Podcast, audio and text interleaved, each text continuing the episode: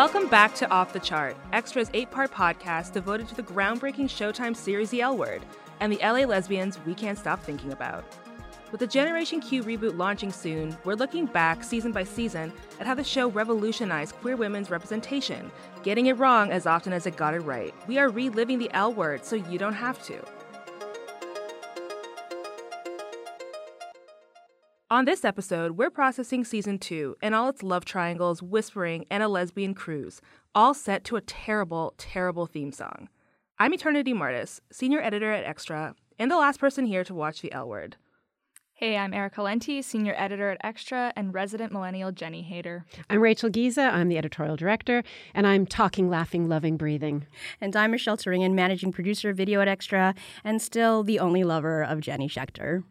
So, before we process, was there anything that really surprised you or stood out while watching this season? For me, I think that there was this real question about how you form traditional family units and protect those units outside of any kind of legal recognition. So, you know, there's the the plot line about Tina and Bette's separation process and, you know, will Tina actually be protected and does she need to go to court to be recognized as an ex-wife to Bette? Then you also have uh, Dana and Tanya, their very highly staged um, corporate sponsored wedding that was, you know, looking at how do you monetize this new idea idea of a queer wedding. Helena was seeking custody of her kids, and Bette and Tina later on trying to figure out what does it mean to have a child together. Is Bette going to get recognized as the child's other parent? And I mean, this is only 15 years ago, but you can really see the difference where, you know, there's so many, there's so much more family protections, and there's so many more, I think, established institutions and legal mechanisms for queer folks now forming families, and those are really relatively new. Yeah, I found this season kind of unsettling. I don't know if you all felt like that, mainly because of all the voyeurism that there was. We sort of take a peek into lesbianism with uh, Mark, who, who is Shane and Jenny's new roommate, who's super creepy. So creepy. Uh, he sets up a bunch of hidden cameras in their in their uh, apartment and watches their private moments and records them all for the sake of making a documentary about lesbians. Um, the voyeurism is sort of uh, mirrored in Jenny's striptease toward the end of the season when she's surrounded by all those mainly aggressive white men who are like shaking their fists and throwing cash at her. And then the theme is sort of turned on its head a bit by Helena, who's like an exhibitionist. She wants to have sex with Tina anywhere she can get caught, including house viewings, which I am really against and I'm very angry about it. Like also with her kids nearby too. Yeah, I mean, to go back to the house viewings, like there was no guarantee she was going to buy the house. like that could have been someone else's kitchen in the end that you had sex on. That's just not cool. It's part of the fun, maybe. I no, no, but yeah, that was that's what really stood out in, in the season for me. Well, uh, to take a dark turn here, I would even add that everyone in this season, they're facing their own demons. And so this is kind of when the show starts to get dark. So there's Tina, who's acknowledged that you know, she's been this passive damsel in distress type of partner. Then there's also Bette, who realizes that she's been pretty awful yep. um, and very unsupportive of Tina and realizes that Tina could actually live without her. There's Shane, who's been tested on her rule of no relationships, despite having real feelings for Carmen and sulking the entire season, which I'll get to later. And then Jenny's own darkness in her childhood as well as Kit's temptation with alcohol after her relationship with Benjamin. I think there are a lot of really interesting takes on authenticity in season two. You know, this kind of idea of are you enough? Like, is Alice queer enough if she's uh, going on blind dates with one of Tanya's male friends? You know, is Ivan man enough if uh, Kit catches a glimpse of him outside of his gender performance? You know, is Bette enough of a parent if she's not carrying the baby? And of course, my favorite take on this is, uh, you know, is Jenny gay enough if her hair is long? She has this very candid conversation with Mark where they're watching their friends swimming in the pool and they all have short hair, and that's how Mark is able to distinguish that they are lesbians. And of course, there's that uh, that quintessential scene where the the newly lesbian decides to chop off all their hair and declare their identity, which I think is a very antiquated antiquated like notion, and this is probably a product of the time. I've seen examples of this scene in other pop culture. I don't know that that's necessarily the case in 2019. As our producer, Corey Mosquito, would say, everyone is queer. Every, everyone is up for grabs. I'm in a room right now looking at queer femme women. So they exist. Jenny didn't have to cut her hair, but I think at the time when this show came out, that scene would have been very important to Jenny's arc, to her character development, and to her like really claiming her identity. It's also like the femmest of short haircuts. It's Yes. also like It's a totally yeah. cute pixie cut that makes her look like Jean Seberg, right? Like, it's not like a buzz cut. No, it It's wasn't not- a buzz cut. You know, she's still wearing like like lipstick and cute earrings. Absolutely. And I think she's got a scarf on at Yeah. some point. So I mean, it's a great haircut. Like, don't get me wrong, it's like a fantastic haircut. You guys watched the show as it aired, Shell and Rachel, and you're of a different generation than uh, Eternity and I. Did you both have a haircutting moment where you were like, I need to. I need to do this for my identity. One hundo p.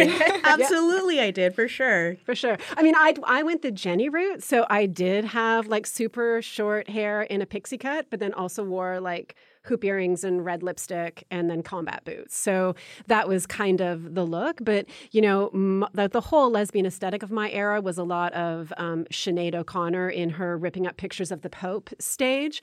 So I feel like a lot of the gay bars in the time were full of women in short hair and white tank tops and combat boots. That was very much the that was very much the look. We're gonna need photos. Did you used to have long hair, Shell? Did Oh you- my! When I was uh, in high school, my hair was very long. I would still say that my dress was very tomboyish. Right. And then when I realized I was queer, it was like a gradual cut. So it was just like, let's go to the middle of my back, now to my shoulder, and now it looks super gay.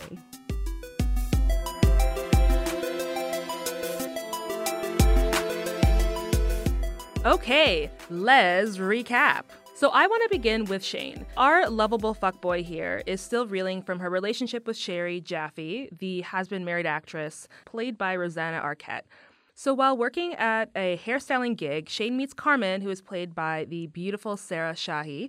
But Shane then continues to push Carmen away, so Carmen enters into a relationship with Jenny instead, much to Shane's heartbreak, who then proceeds to cry and wallow for the rest of the season with a very ridiculous haircut.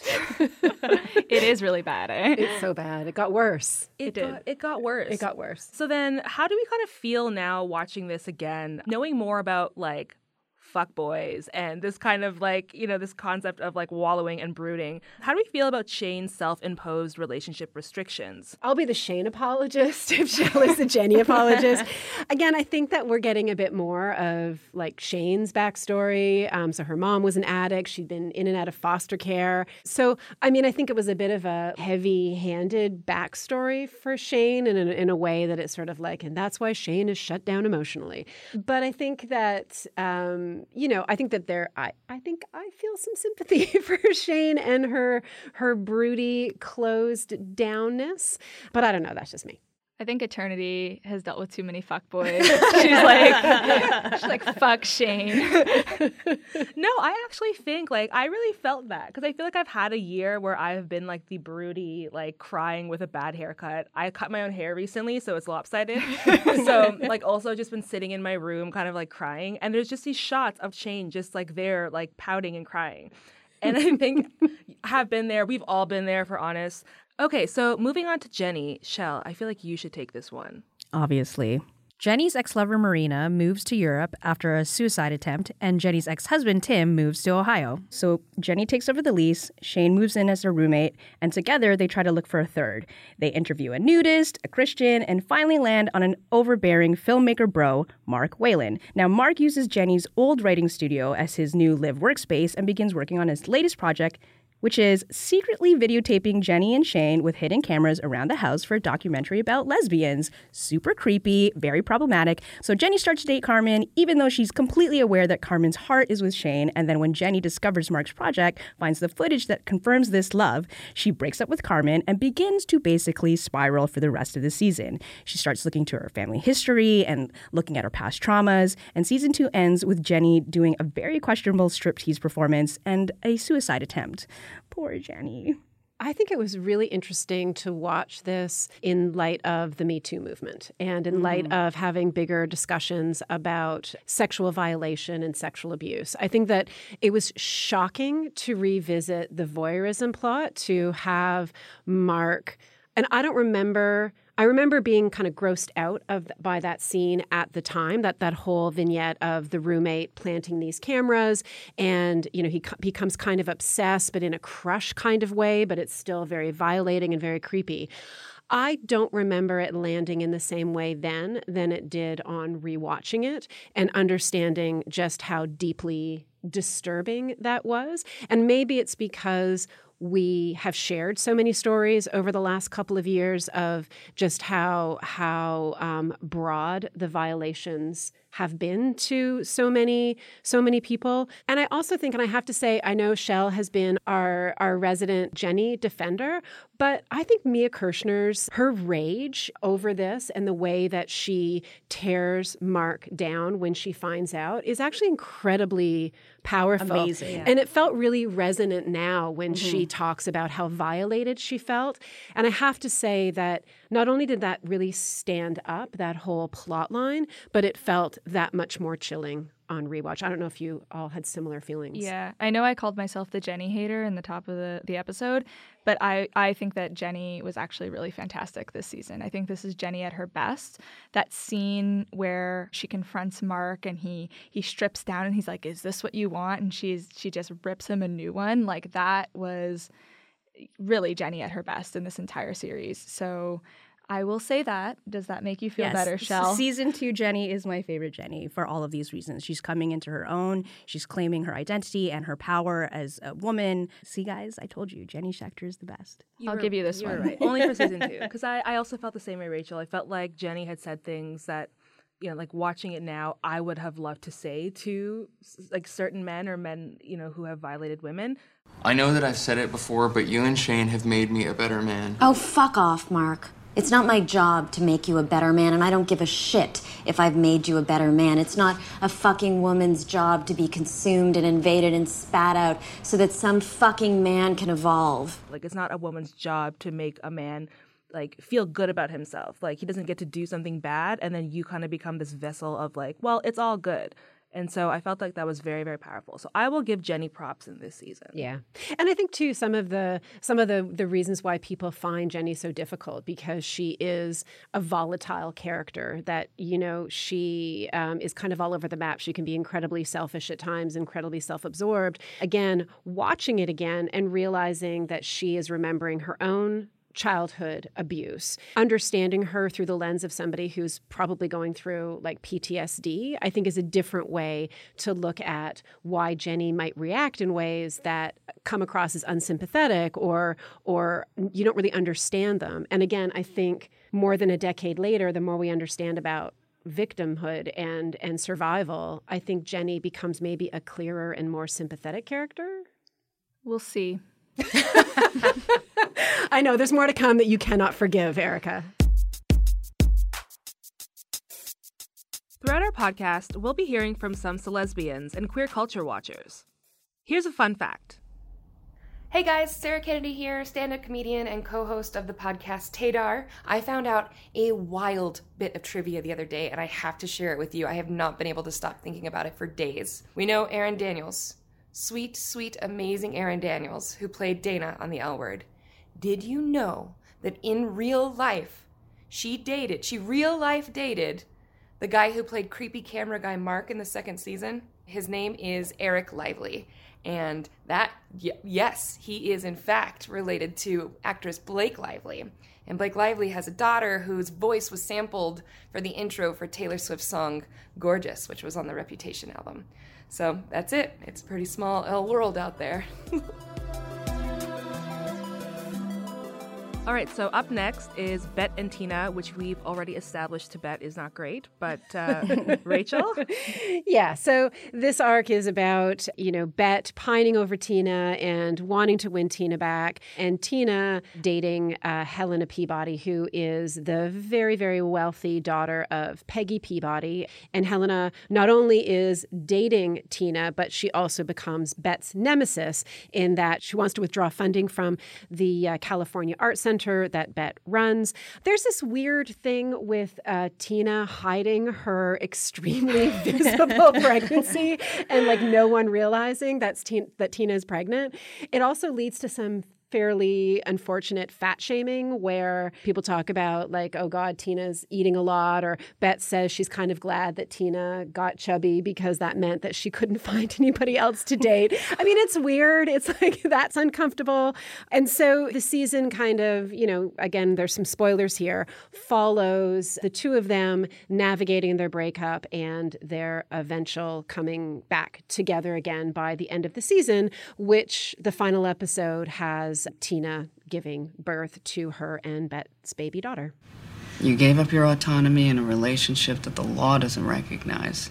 I think the idea that, you know, Bette might not be recognized as the baby's parent, or you see the same kind of thing paralleled with Helena and her ex about trying to figure out custody arrangements.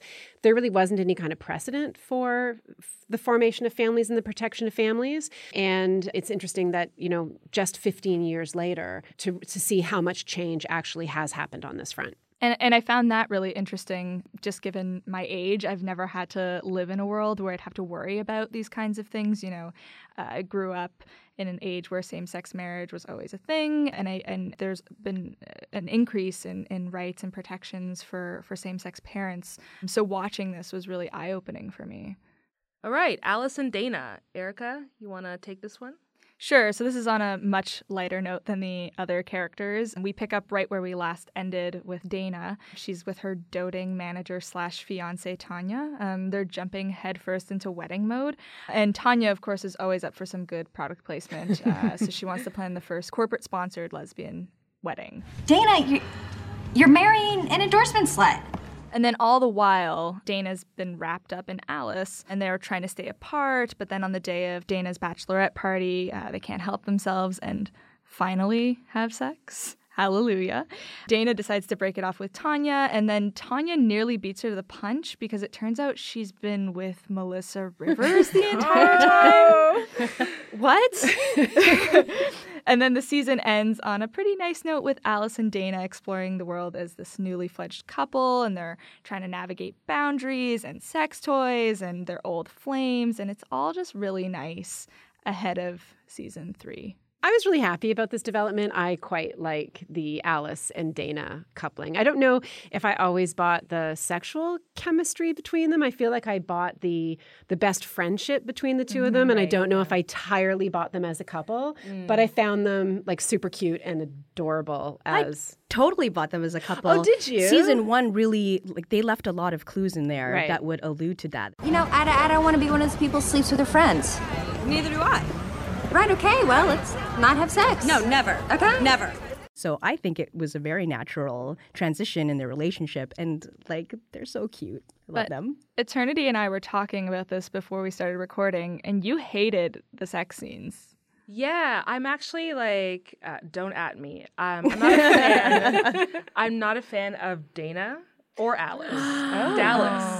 I'm not a fan of Dallas, and I found the sex scenes to be incredibly cringy to watch. And I get, I feel like that was maybe part of it. It's like two people who almost seem sexually incompatible trying to f- like force themselves together. I don't know. I found it super awkward. That's interesting. Yeah, well, it's it's just like watch. all the other sex scenes are sexy, whereas like Alice and Dana's sex scenes are like cute and adorable, and even in their in their first sex scene where they finally have sex to CeCe Peniston's finally like it's very comical right like and that might be a nice reflection of just like their their relationship because they're mm-hmm. very comical and they have fun together so Yeah. like it's not cringy for me it's just a different way at looking at sex I think by contrast, the chemistry between Shane and Carmen, like that was fire.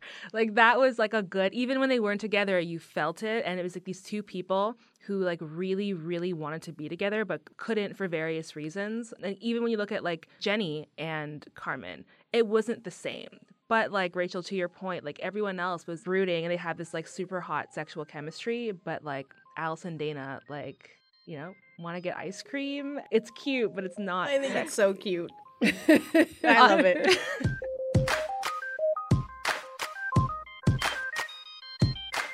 I think we all need to talk about that one episode about the lesbian cruise.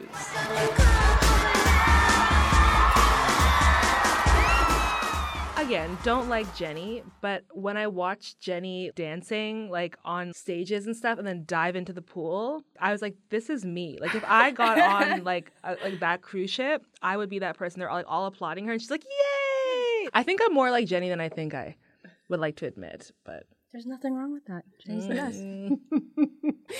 yeah. And again, this is one of those like on rewatch. I think that there's a big difference watching that episode after this summer's article uh, by Shannon Keating that appeared in BuzzFeed in June. She went on a a, a cruise, a Olivia cruise, and she sort of went into it thinking it was going to be full of these bougie older dykes, and she was very cynical. And then she went and she fell in love with a woman who was twice her age and basically blew up her life. Then wrote about it and then blew up the internet with this story. Now, let's wrote. clarify. The woman that she fell in love with, her name was Lynette, and she brought a suitcase full of sex toys on this cruise. So I get it. But apparently that's what happens on these cruises. I feel like there's a whole plot on the L word where there's like a sexpert who I think is based on Susie Bright, maybe. And she has very athletic sex all over the ship with the cellist from Betty. oh my god. Um, we'll talk about Betty in a second, but you know, and so this this whole cruise ship is basically set up as kind of just like a sex ship for, for lesbians. All right, so in this season, the theme song arrives, and so does Betty. Girls in tight dresses who drag with mustaches. Oh my god. It's so bad. It's so bad. I don't know what was wrong with the original little techno beat thing that they had in season one. It was short. It was like fine. Like it wasn't amazing, but it was fine. And it got to the show so much quicker. Now we're stuck with this like awful song and these like the like weird vignettes of like all the people like Dana and Alice on a motorcycle, like Shane fucking someone in a bathroom. Like I I can live without this. I don't Not need just a bathroom, but the, it's a men's washroom. with Right. Men on the door. I never noticed that. yes. Yes, it's a men's washroom. Yeah. Well, should we talk about the connect Uh, that Betty has to the show behind the scenes? So one of the members of Betty was dating one of the producers. Was dating Ilene Chaiken, I think. There you go. And so like that Oh. makes a lot of sense that they would appear in the season this often. Yeah. And I think I've gotten to this point now where, especially on this rewatch, I've listened to it so many times. I've come back full circle and I'm kind of beginning to like this theme song. No. Please shake me out of my senses. It's like Stockholm syndrome. Yeah. Do you think that Ilene Chaiken regrets having Betty do the theme song in hindsight? I feel like she's been asked this question and kind of says, like, I don't get why people hated it so much. Like, I think that there just was this kind of like, it was fine. I mean, again, I think it's this other weird thing when the show has like made up stuff, like they have made up celebrities, but then they'll say things like, oh, we really hope that Pink will come and mm-hmm. perform at the planet. And then they get Betty instead. And like, no slight against Betty, but it just seems like they're kind of elevating Betty to the status of 2005 Pink. And I just feel Well, like yeah, that's when they a stretch. when they drop Betty, it's just like I think that it's a fake band that they've created for the show. Exactly. And then you realize that it's a real band. Do we think that they will remix that song for the new series? Oh my god, I hope not. Well, when I first watched The L Word, I watched it on Netflix, and there's the skip intro button, which was my lifesaver. I think I listened to the theme song like twice because I, I binged through it, and I was like, nope, and just skip intro. Um, but now we're watching, uh, and, and I have to like physically, because it's not on Netflix anymore, so I have to physically scrub through the video, and that's painful too. Not to play the age card here, but in my day, there was no skip intro button. There was no scrolling. I had to just sit there and listen to that entire song every single time. So be glad you have a skip intro button.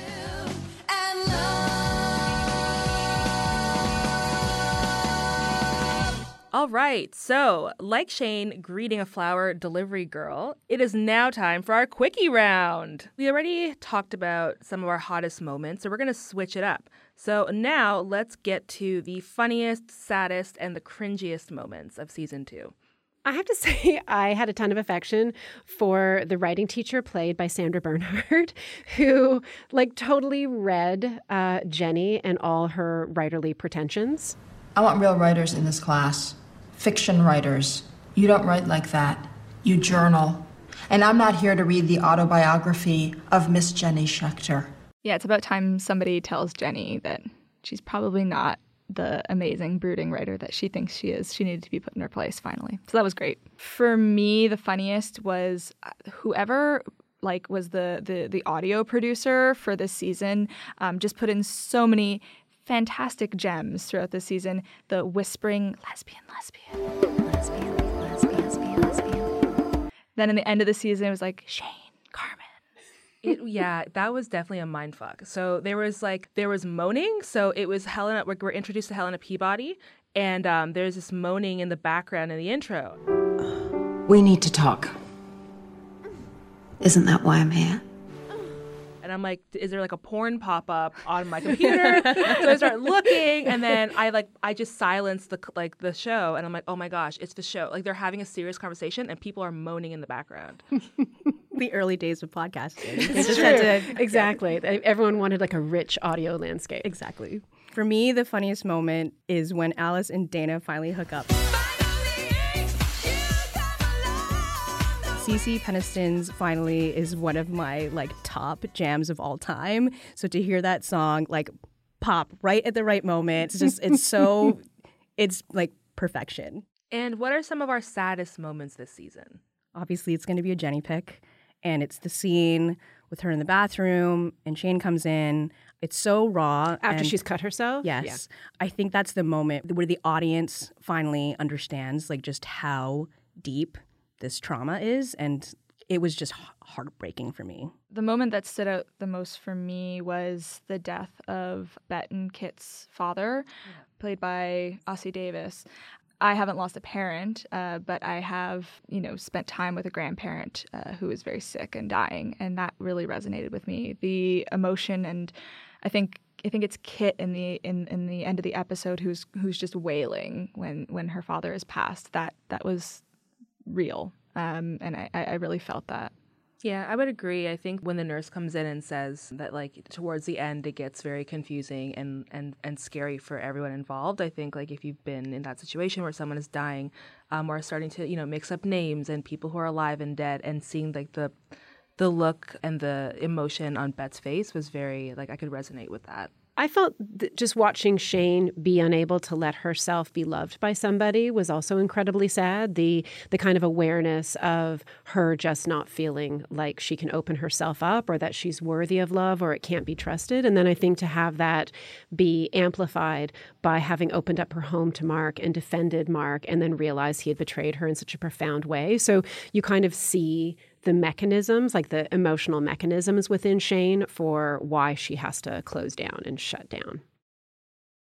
What are some of our cringiest moments? Definitely Jenny. I've said this already, but Jenny's Judaic striptease, where she's doing her baruchas, like it's like it's very, it's a lot. It's a lot.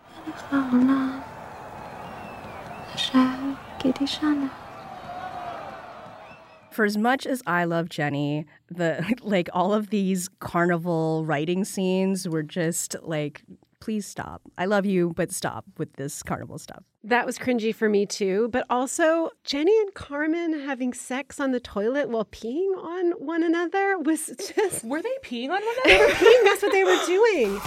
Well, I have to pee too. I'm gonna be done in a sec. I want you to spread your legs. Yes, they were peeing, and there was an article, and apparently the rationale for it was, or the idea behind it was that they were peeing on each other's clitorises and they were getting awful on the toilet. But I just kept thinking, if one of them left to go pee, couldn't the other one just pee in the shower? or am I just gross? Like, I don't know. I just found that scene so weird. I'm I'm shocked. I didn't. I, I'm too young for this show. Like I, I'm shocked. I did not know that. I don't know why I didn't put that together. And I'm not the only one who found this cringy in a number of ways. Hi, my name is Carolyn Bergier, and I am a stand up comedian and the creator and co host of the Diking Out podcast. I remember the L word being the most exciting and important thing on TV for me for a while. Uh, it came out when I was in college, so when I was on breaks from college, I would watch it at my mom's house with my mom. I remember during that scene with uh, Jenny and Carmen, and they're on the toilet, and one of them is kind of peeing on the other. And I looked over at my mom and just said, That's not a thing we do. Uh, I think I said that a lot. I just remember that was the scene that I was like, I need to make sure my mom knows that this is not what my girlfriend and I are doing in her bathroom.